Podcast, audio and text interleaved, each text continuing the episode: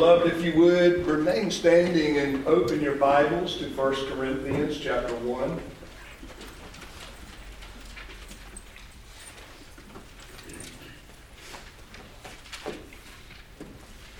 1 Corinthians chapter 1. I'm going to read verse 20 through the end of that chapter. And before I do so, let's ask the Lord's blessing upon us. Now, gracious Father, it is in the name of Jesus that we have gathered to adore you and to worship you, to submit ourselves to you in his sweet ministry. And so now, Father, as we come to the reading and the preaching, the explanation of your most holy word, we ask for enlightenment and understanding. We ask, O oh Lord, that you would attend this grace, Lord, with power.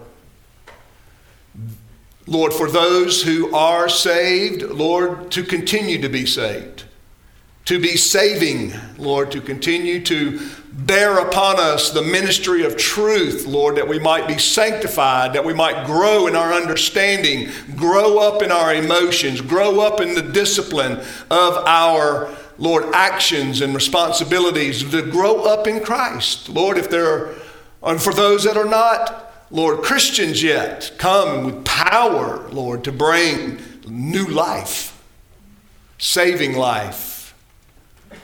And Lord, along the way, whether saved or not, Lord, come and destroy the pride of man. Come and, Lord, put in check our arrogance and refocus our attention upon the cross of Christ. Help us, O oh Lord, rest in that humble service of Christ and not be eager, Lord, not, not eagerly seek the applause of this world. And we pray all of this in Christ's name. Amen. Well, beloved, I want to begin reading at verse 20. Hear the word of God. Where is the wise man? Where is the scribe? Where is the debater of this age? Has not God made foolish the wisdom of the world? For since in the wisdom of God, the world through its wisdom did not come to know God. And God was pleased through the foolishness of the message preached to save those who believe. For indeed, Jews ask for signs and Greeks search for wisdom. But we preach Christ crucified, to Jews a stumbling block, and to the Gentiles foolishness. But to those who are called, both Jews and Greeks, Christ, the power of God and the, and the wisdom of God. Because the foolishness of God is wiser than men, and the weakness of God is stronger than men. For consider your calling, brethren, that there were not many wise according to the flesh, not many mighty, not many noble. But God has chosen the foolish things of the world to shame the wise, and God has chosen the weak things of the world to shame the things which are strong, and the base things of the world, and the despised God has chosen the things that are not, so that he may nullify the things that are so that no man may boast before God.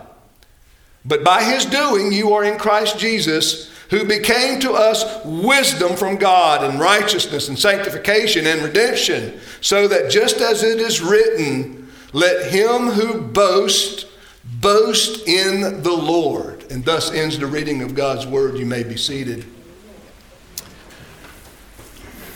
There's an Old Testament passage of Scripture that is another death knell, if you will, towards man's pride and arrogance. If you would turn there to Deuteronomy chapter 8, I want to read from that portion of God's Word as well as we lay the foundation of the message this morning. He, Deuteronomy chapter 8, verse 11, 11 through 20. Listen to Moses' admonition Beware that you do not forget the Lord your God by not keeping his commandments and his ordinances and his statutes, which I am commanding you today. Otherwise, when you have eaten and are satisfied, and have built good houses and lived in them, and when your herds and your flocks multiply, and your silver and gold multiply, and all that you have multiplies, then your heart will become proud And you will forget the Lord your God who brought you out of the land of Egypt of a house of slavery.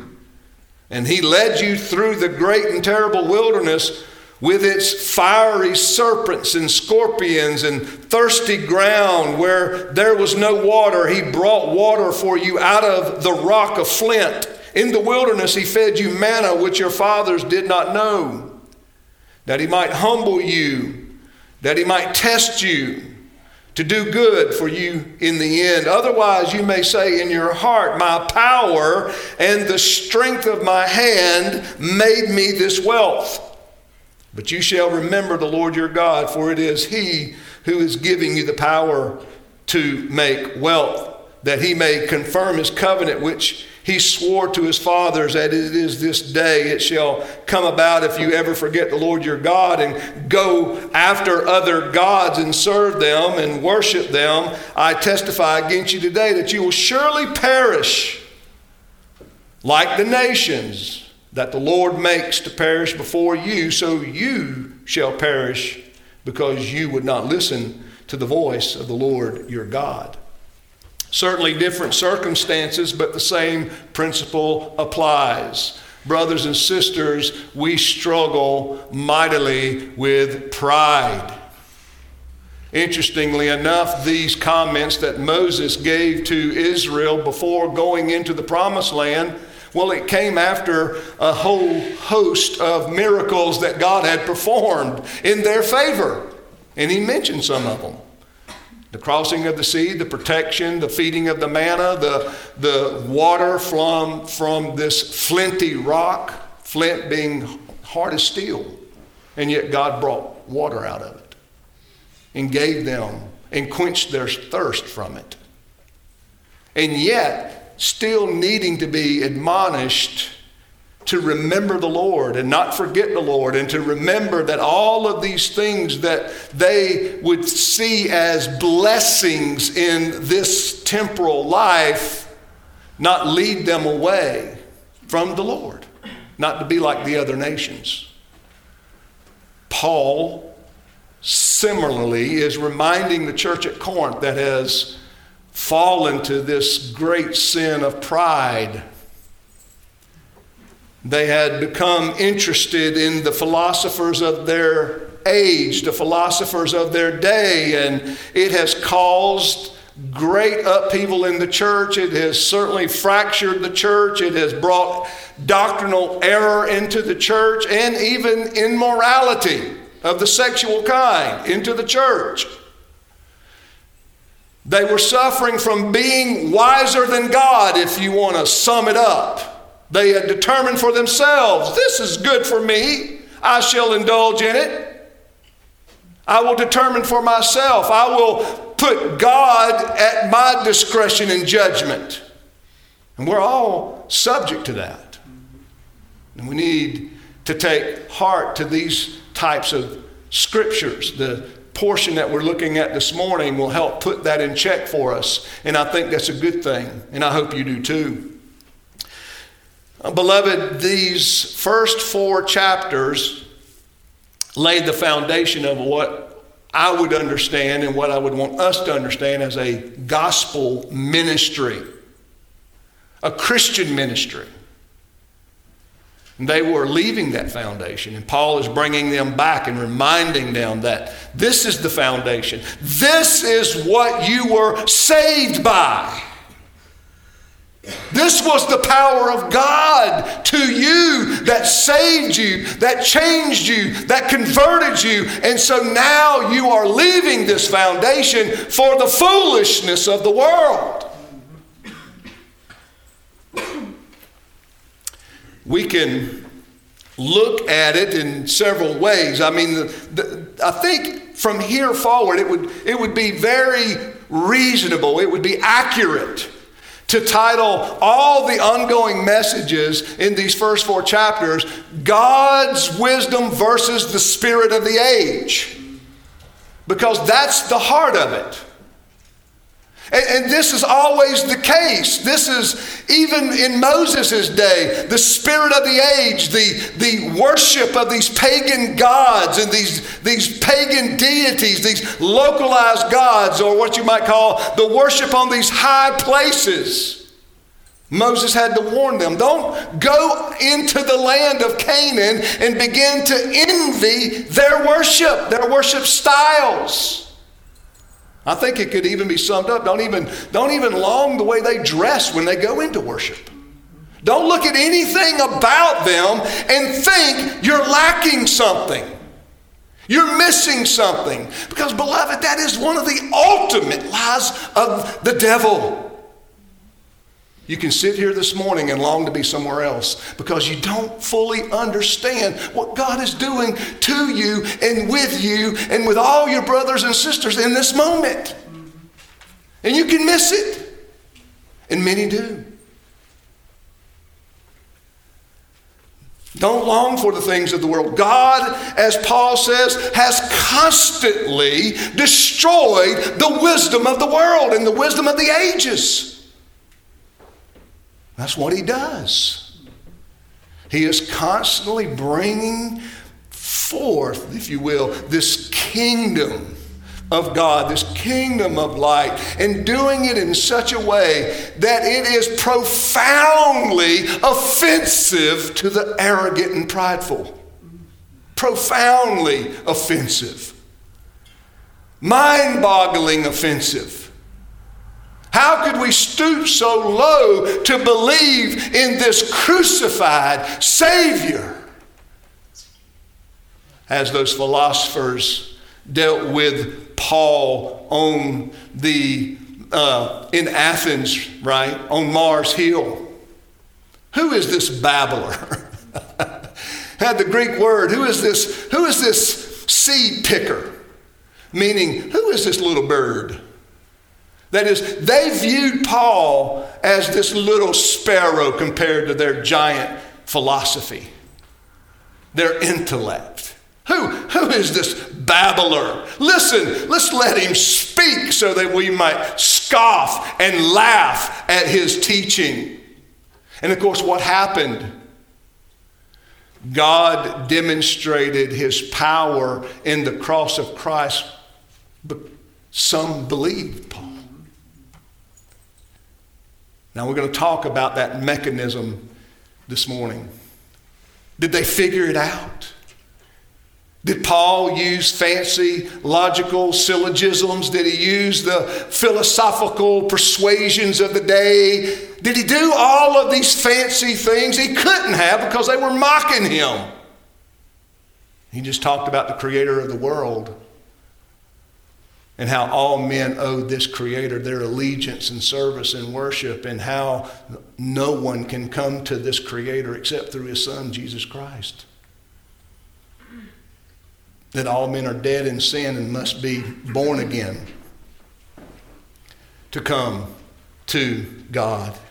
Beloved, Paul makes this clear. Let's look at some of these passages in these first four chapters and, and make sense of it. Look at chapter 2. We've read the first chapter. You have that before you. And you look at chapter 2, and Paul says in these first few verses, And when I came to you, brethren, I did not come with superiority of speech or of wisdom, proclaiming to you the testimony of God, for I determined to know nothing among you except Jesus Christ and Him crucified. That is all the doctrine of the atonement. I was with you in weakness and in fear and in much trembling. And my message and my preaching were not in persuasive words of wisdom, but in the demonstration of the Spirit and of power, so that your faith would not rest on the wisdom of men, but on the power of God. I mean, that's, that's, that's it right there.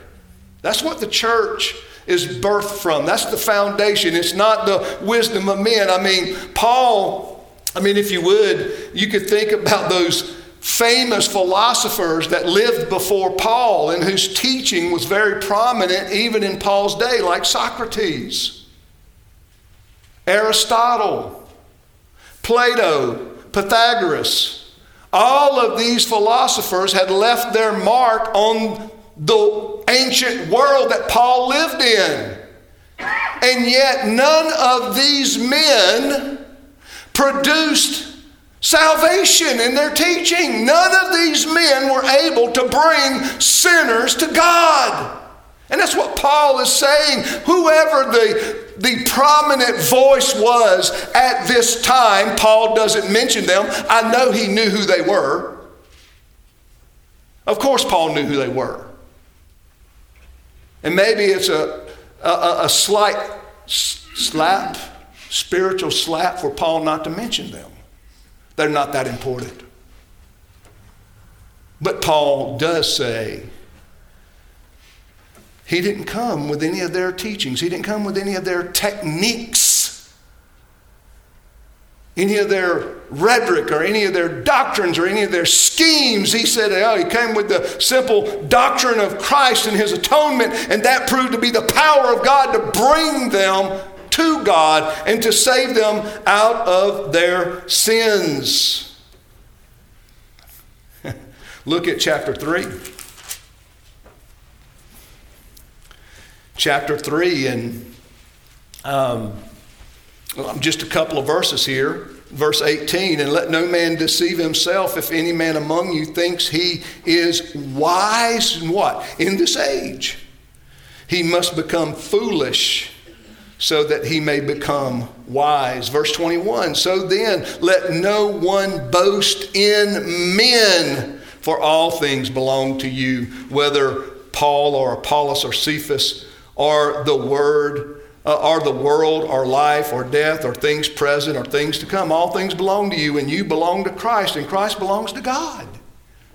Paul again moving them from this, this, this false uh, assurance that somehow that these men, these modern day uh, uh, thinkers, could somehow profit them in knowing God and leading them in the kingdom of God. Paul says it's, it's, it's not right, it's wrong, and, and they have to abandon these things. Look at chapter 4. Look at what Paul says in verse 1. He says, Let a man regard us in this manner as servants of Christ and stewards of the mysteries of God. If you stop and think about it, what is Paul saying? Paul says, We apostles, these ministers, are not innovators. You know, we're not like the philosophers. You know, philosophy is, is just, I, don't, you know, I, I, I went to study philosophy and, and read the ancient philosophers and the medieval philosophers and all of these things. And this is what I come up with. Now, this is just a, this is just a South Georgia understanding, uh, a South Georgia boy understanding of this philosophy. A much to do about nothing. All of these men have come together to pontificate in darkness what the world is about. That's it. A waste of time. Uh, this is what I learned. And I, well, I say a waste of time. Is it a waste of time? It's a waste of time if you think you're going to somehow be brought closer to God by it. It's a waste of time. If you think it's going to somehow improve your life, it's a waste of time. But if you want to know what fallen men pontificate and wonder, well, by all means, study these fallen men and you will learn these things. In fact, let me give you a few things that Socrates, Socrates focused on virtue. That's it. Just be virtuous. You don't have to be godly. You don't have to be a believer. You, you just be basically moralism. That's Socrates, or that, that's Socrates. Plato. Plato believed solely and exclusively in philosophy. That philosophy was the key that unlocked the universe. Now, Paul is not against philosophy, beloved. We can go to Colossians chapter 2, and Paul says, Be careful of humanistic philosophy.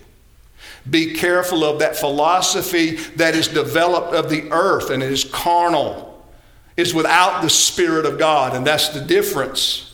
Plato, again, he thought philosophy unlocked the world to the student, that faith was not needed. Aristotle, Aristotle focused on experience. It's your experience that gives you value and understanding in this life. Basically, you could say, you know, ex- uh, what is it? experience is a, is a good teacher. When the real saying is experience is a costly teacher. The book of Proverbs tells us if we can learn through being told, you know, what's evil, if we can learn through eh, you know learning that is if we can learn what's good and evil through the learning aspect of these things why would we want to experience it? Why don't we listen to wise people? Pythagoras believed as you probably already know that math unlocked all the mysteries of the universe. Now beloved listen to me these, these philosophies these principles are still alive and well today. We still have people in our own day and time telling us how to unlock the ancient mysteries of the Bible, unlock the code of Scripture, unlock the ancient texts that the Bible mimicked. And see, and then you'll unlock the conscious universe. If you can embrace the consciousness of Christ, this, this stuff is taught even today. And many sitting in church are lapping it up because they don't truly know the power of the cross. Okay? And I don't want you to fall into those same uh, traps, if you will. So let's kind of look at uh, Paul's as he begins right there in verse 20. And I guess understanding, beloved, that so much, so much of today, so much of our own day, our own spirit of the age, that's labeled Christian is not Christian. Okay? I was invited several years ago to uh, be the speaker at a Christian homeschooling graduation. And um, it was eye opening for me. I mean, what would you expect at a Christian homeschooling association? You'd expect Christian things, right? You'd expect Christian doctrine, you'd expect Christian principles, Christian rules, and, and virtues being magnified and exalted and spoken about, and all of these various things, and yet it was nothing like that. Now, I mean, nothing like that. In fact, the valedictorian who quoted his most favorite philosopher, you thought maybe Solomon. You'd be wrong. No, he decides to quote Nietzsche, a deranged psychopath. And I thought, wow, okay, I see where kind of we're going with this. And throughout, listen, and I you know, my wife tells me, You're, you're being a little harsh. And I thank God for her. But listen to me. All along the way in this Christian homeschooling graduation, there was no exaltation of Christ. I don't remember there being any lengthy mention of Christ other than in Christ's name in the prayer, a very humanistic prayer. And I, I, I got it, and of course, I had my time. and I did my best to correct the moment and was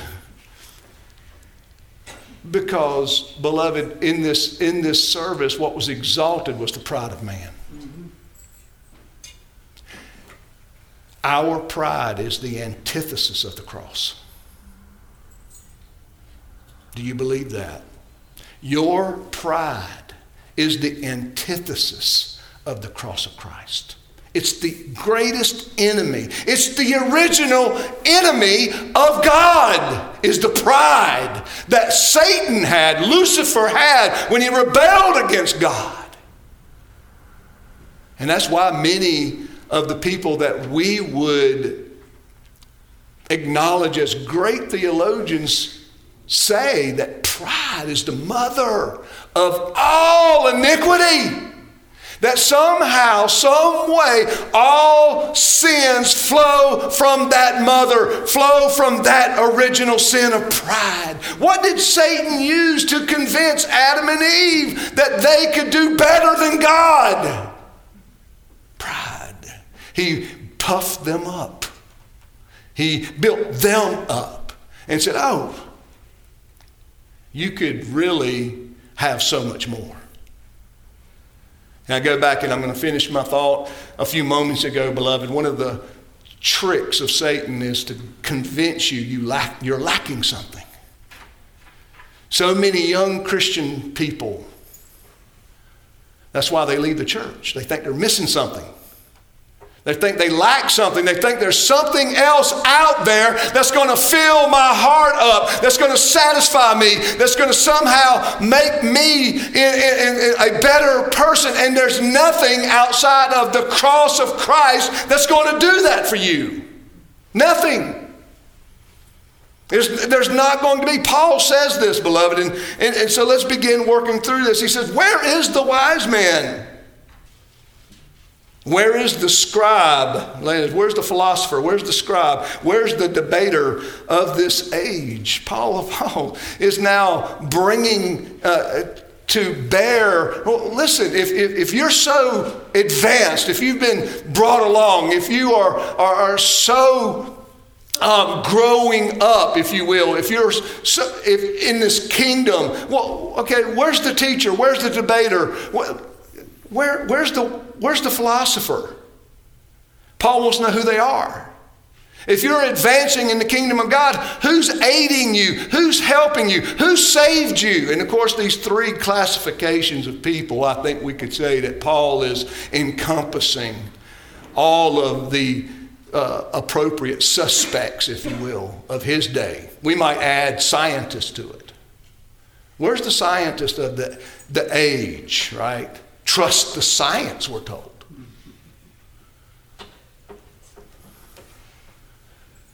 I mean, philosopher, these modern day philosophers, we might call them influencers. Where's the scientist? Where's the influencer? The debater is something interesting because the Greek word used there is the one who challenges tradition the one who comes, who, who loves to, to sort of put to the test. Why are we doing these things? Aren't we more civilized than this? Sort of modernism. The one who comes and, and sort of wants to wreck or wreak havoc, if you will, wreck traditions, good traditions. There are good traditions, you know. We see that going on all over the world. What's being wrecked is are these Western, in the Western world, are these Christian traditions that have well been used for hundreds and hundreds of years to do what? To foster this sense that God is greater than us and is beyond us. They don't save, they never have saved, they never will save, but yet these traditions are good because it puts in perspective and focus that we are not the end all be all of anything which is the spirit of this age is, well, humanism, atheism. Man is the pinnacle. I remember going online and reading the Human Manifesto. I encourage you to do it. And why would I encourage you to go read the Human Manifesto? Well, because you may find yourself in agreement with some of those things. And you may find yourself saying, Oh, I've heard this in school. Oh, I've heard Christians use this statement before. Guess what? It comes right there in the Humanist Manifesto. And, brothers and sisters, Paul is calling out these wise men, these scribes, these teachers, these debaters, and he says, Has God not made foolish the wisdom of the world? Let me ask you this, and this is the application here. How did you come to know Christ? How did you come to know Christ? Did you, did you come to know Christ because somebody presented to you a logical explanation and syllogism or, or uh, uh, uh, you know, system of belief and you went, makes sense to me? Is that how you came to know Christ? Probably not. I hope not. Even though we may talk like that. This morning we're able to look at this. It says, Where's your hope? That's what Paul is actually addressing here. Where is your hope? How did God manifest the saving power of Christ in your life? You say, Well, I grew up in the church. Fantastic. Praise God. We want people growing up in church. But there also comes a time when there is this consciousness of the power of God that must be yours. And that's why before taking the Lord's Supper, we have that moment of clarity. Who, who do you trust in Christ? To cleanse you of your sins? Do you solely rest in Him for your salvation? Yes. That there's this consciousness of understanding, if you will, not the consciousness of the universe. Don't confuse the two. I'm not equating them as the same. We'll get to that maybe in a minute. It says your hope. Who did, how did you come to know Christ? Was it through these wise men, these scribes, these philosophers? I mean, listen, even the scribes of the day, right? Those who handled the Word of God. Look how Jesus had to correct them in his day. Look how Paul had to correct the scribes of his time. Paul even had to, well, rebuke Peter. When the Jews had come together with the Gentiles and they segregated themselves, Paul is saying that action is antithetical to the cross of Christ.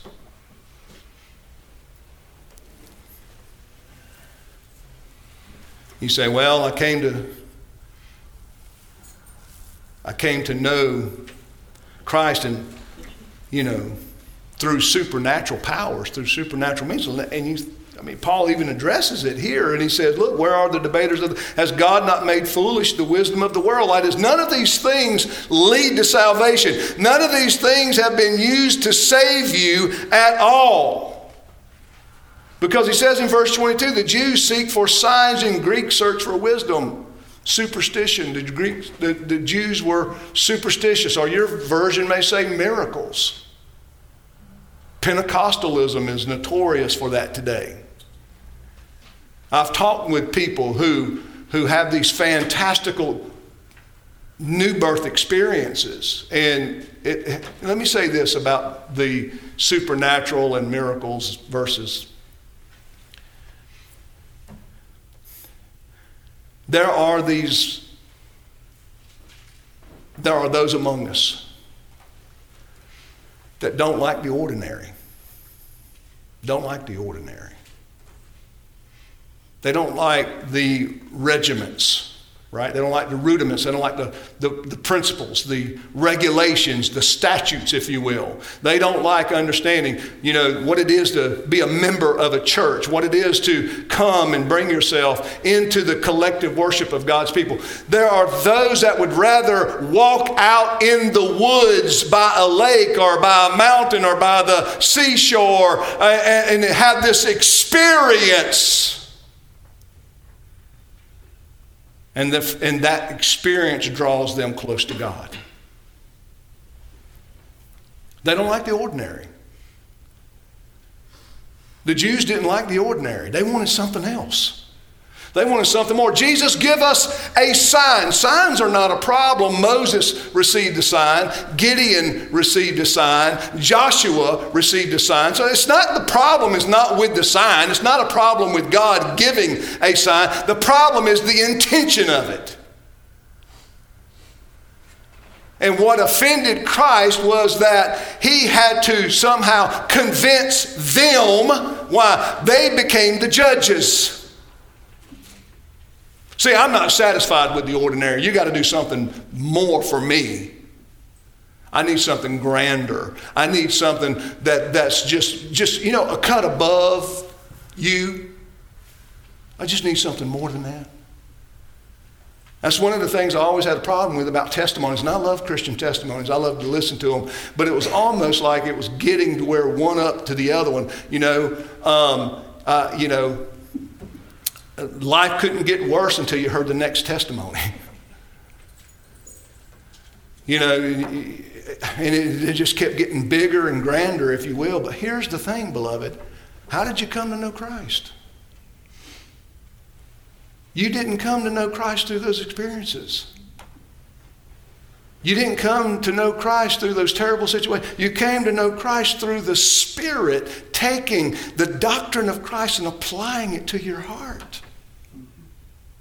That's why Paul calls it the power of God. Notice what he says in verse 21 For since in the wisdom of God, the world through its wisdom did not come to know God. You don't come to know God through these modern day influencers or scientists or philosophers. He says, No, God was pleased through the foolishness of the message preached to save those who believe. Now, Paul calls it foolishness because he's, he's, he's playing on the words here. That's what they call it. That's what the world calls preaching foolishness. That's what the world calls the doctrine of atonement foolishness. That's what the world calls this crucified Christ and his resurrection. That's foolishness. I mean, what did they say on Mars Hill? What did those philosophers say? Oh, you mean to tell me you're talking about the resurrection? Yeah, that's exactly what I'm saying. Preposterous, impossible. That's crazy talk, Paul. That's the way the world is. Because the world lies in in darkness and under the veil of ignorance through Satan and unbelief. And only the Holy Spirit can remove that veil. You and I were under that veil at one time. We couldn't make sense of it. We may have been embarrassed by it. We may have been, I don't know about that. I mean, that's kind of a, you know, I remember as a young Christian trying to figure out, you know, I mean, I was a good public school uh, participant. I mean, when I did go, when I kind of, you know, at times I was a great student. But I remember sitting out and reading my Bible, and I hadn't been a Christian long, and I'm sitting here reading through Genesis, and I'm reading the creation account, and I'm sitting here going, I remember thinking, wait a minute. I remember where I was when I had this thought. I mean, I remember this whole moment. I remember thinking, wait, wait, wait, wait a minute. Now, did God create cave people? and Adam Or just Adam. I'm just trying to figure this out. I mean, I'm trying to I'm trying to understand here. Now you laugh because you say, "Well, you know, I wasn't raised in church," and I'm trying to reconcile Scripture with the science of the day, the, the spirit of the age. I think you can tell who prevailed the power of God. But I remember distinctly wondering, how does that happen? What are we doing here? How am I, what am I supposed to think about this? I mean, is this wrong? Is this a lie? This is, this is what we don't do when we build churches, right? When, when churches are founded, when churches are built, as Paul says, upon this foundation that is Christ. We don't come and then, we don't come through the power of God and then, as Paul said, begin to build on this foundation with sticks and stubble. This is what churches do when they, well, come back to the doctrine of creation being evolution or theistic evolution or whatever version of it that's not biblical Or the thoughts of man. I mean, there's a lot of theories out there, a lot of techniques out there. Again, as I mentioned, one of the most, um, uh, I guess, profitable genres in book publishing is self help manuals. Why? Because we can fix ourselves. That's what we're told. The problem is your technique. The problem is you're not getting up early enough. You're not going to bed early enough. The problem is your habits. The problem is this, it's that, it's this and another. But that's not the problem, essence. The problem with struggling with life begins with submitting to Christ and believing in Him. That's initial. and primary and first and foremost. When you come to a pastor and you begin laying out your problems, one of the first things we need to do is do you know Jesus? Because we don't want to teach moral techniques to the dead. We want to teach these moral principles to those who are in Christ and have been given the power of God unto, what does Paul say in chapter 1? He says in verse 30, but by his doing you are in Christ Jesus, not by, you didn't do this, he did this, who became to us wisdom from God and righteousness and sanctification and redemption. So, beloved, whether you're having problems in your marriage, problems in your parenting, problems with your siblings, problems in your church, remember first and foremost, let's examine and make sure that we're in Christ, that He's our wisdom that He is leading us, that He is the one that is, well, doing this work in us and is our wisdom and our righteousness and our sanctification and our redemption. And these actions are nothing more than the offering up of that which glorifies God, which is what we're created to do. So, again, I ask you, beloved, how did you come to know Christ? Intellectually? Experientially? Or powerfully? Secondly, we need to beware of two extremes, and that is the supernatural extreme and the intellectual extreme that somehow we judge our fitness or we judge our value and worth or we judge our being in favor with God through some experience. The Jews seek miracles, signs, or through the intellect. Now, beloved, Paul had an experience. I, I, am not discounting experiences, and I'm not saying no Christian has ever had an experience.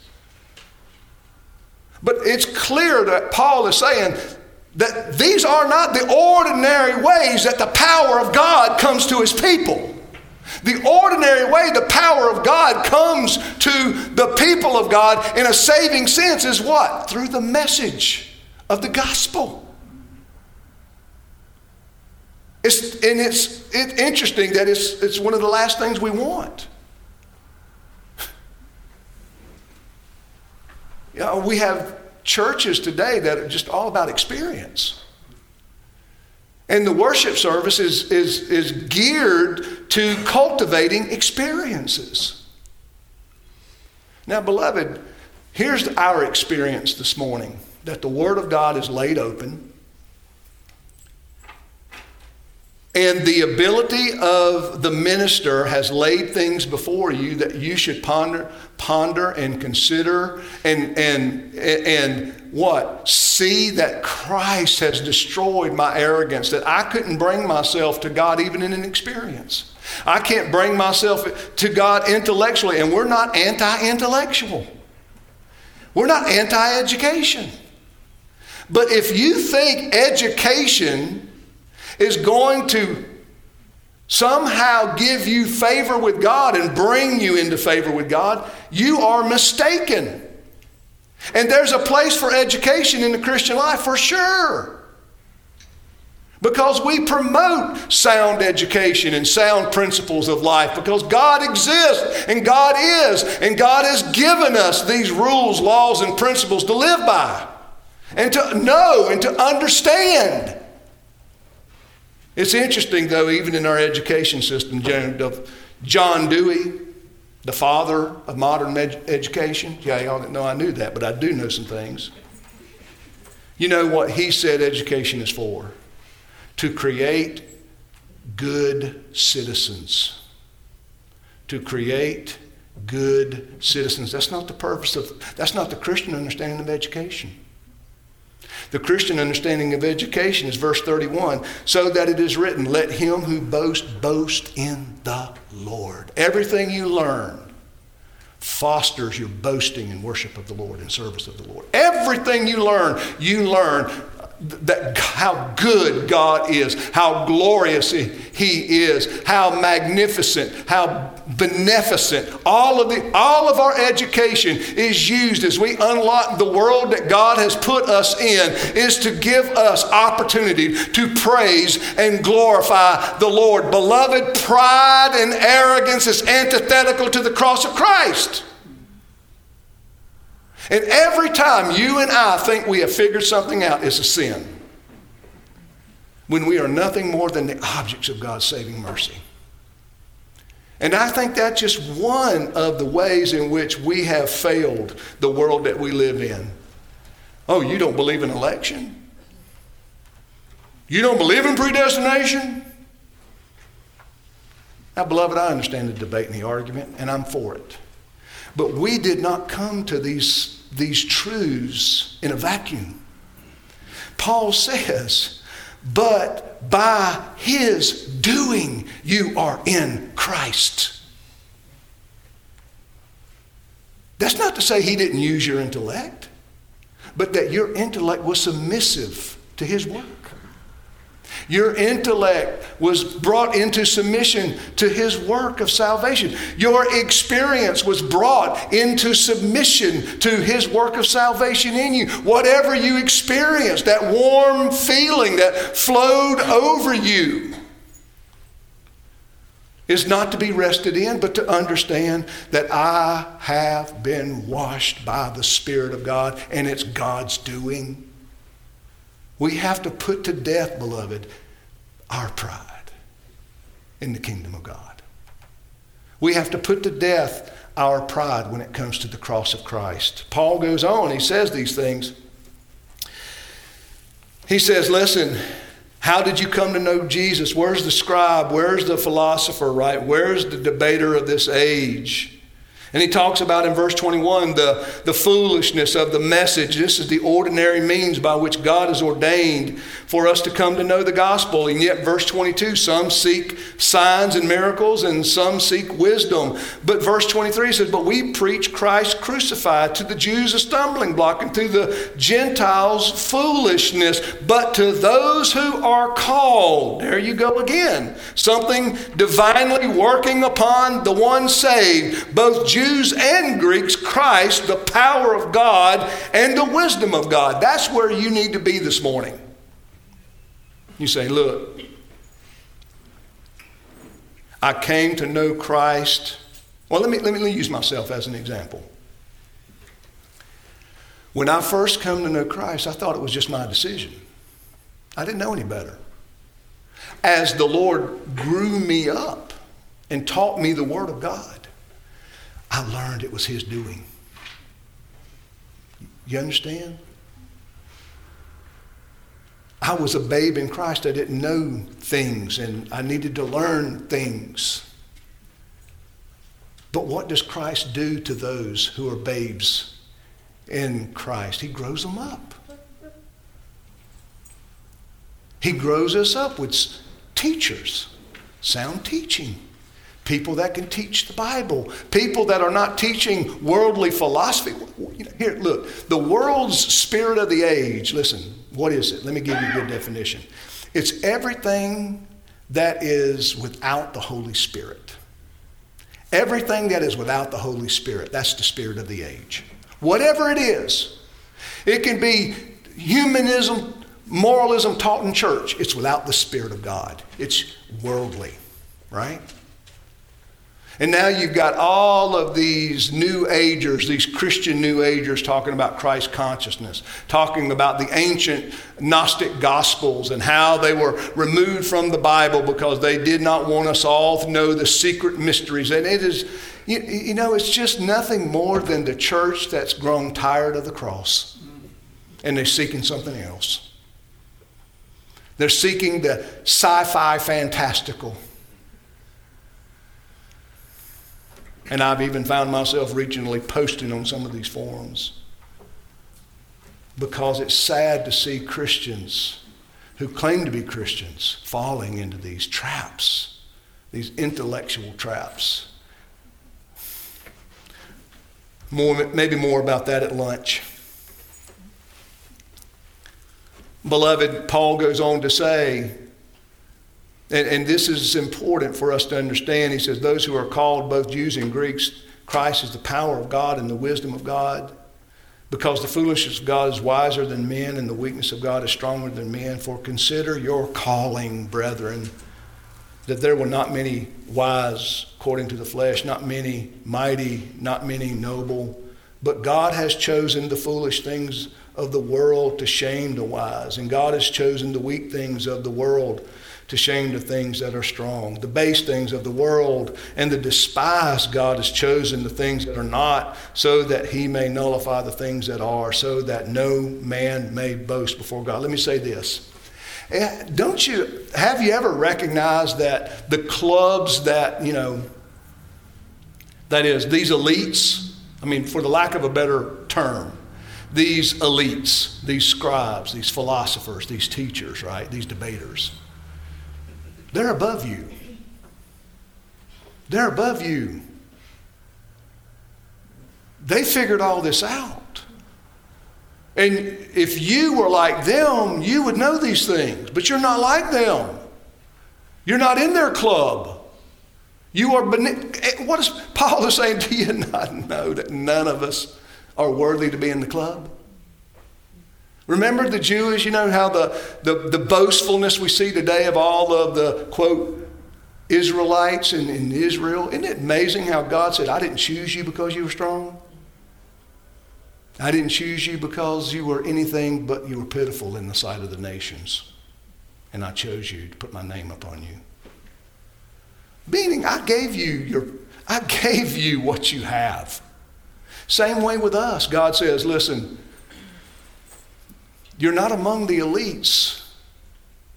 And yet God chose us through the power of the cross and the power of the gospel to bring us into, the spiritual life and the spiritual kingdom to sanctify us and to change us and to grow us up. And he says, and you remain, you cause the elites to be staggered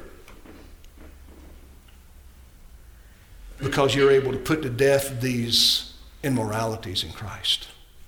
You're able to put off these bad habits in Christ. You're, you're empowered to do what? To be sanctified. And Paul says, and that staggers the nobility, the elites, the philosophers. Why? Because you didn't use their philosophy.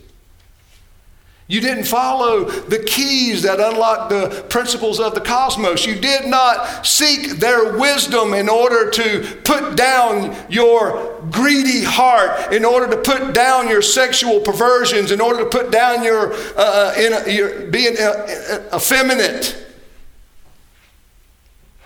You didn't need their wisdom in order to be delivered from the bondage of sin. You didn't need their wisdom. You needed the power of the cross.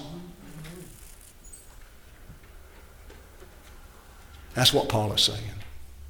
And Paul says, all of this is yours in Christ. It's God's doing so that you may boast in Him. Beloved, let me end what I started with. Arrogance and pride is antithetical to the gospel. It's antithetical to the cross of Christ. If that has never been destroyed in your life, and when I say destroyed, I don't mean eradicated fully, never, never to spring back up in some way or another, because it happens. But that it should be for the Christian, pride is repulsive. It's when I boast in myself, I take away the glory of God. I fail to give God glory. And I don't want to do that because He saved me. He delivered me. I wasn't noble. I wasn't smart. I wasn't elite. I wasn't strong. And yet Christ delivered me from the bondage of sin and darkness. He delivered me out of the hands of the father of lies so that I may be saved and glorify God. Beloved, that's our calling. That's the foundation of this church and all Christian churches. And we must hold the line. Amen? and not allow these, these influencers, these teachers, these philosophers, these, these Princeton men, these Harvard men, these Stanford men. You know, I started to make a joke earlier and say, you know, it'd be nice if we could just, you know, be ruled with these educated men like these Harvard people and Princeton people. And I said, oh, wait a minute, we are. and look at us. Look at the wisdom of the world. And God is putting it to foolishness. And he's going to use the cross of Christ to do it. Don't be ashamed of the gospel, beloved. Don't be ashamed of Christ. It is the power of God, Paul says, unto salvation. They need saving. They need deliverance from the foolishness of this world and the darkness and lies of Satan. And we have it in Christ. And we have the gospel. We have the message. And we need to give it to them. Let's pray. Father, we are blessed to remember your greatness. That you're greater than all men, you're greater than all teaching, you're greater than all philosophies, you're greater, Lord, than all techniques and theorems and theories. And Lord, you are God and there is no one like you. And Lord, we are so glad that we can be reminded that the blessing of salvation didn't come through a technique, didn't come to us through some intellectual syllogism, but it came in power to us. It opened our eyes, it, it awakened us from the dead spiritually. It gave us a new heart, a new disposition, a new outlook upon life. It gave us a, a hunger and thirst for righteousness and holiness that we didn't have before. It gave us a love for our brothers and sisters. Lord, it's the power of God unto salvation, and Lord, we thank you for it. And we pray that you would, Lord, continue to bless the ministry of the word in this church, Lord, in all your churches, but Lord, in this church, that it would go forth with power and save, Lord, your elect, save those who are lost, Lord, and continue to sanctify those who are saved. And we pray this in Jesus' name. Amen.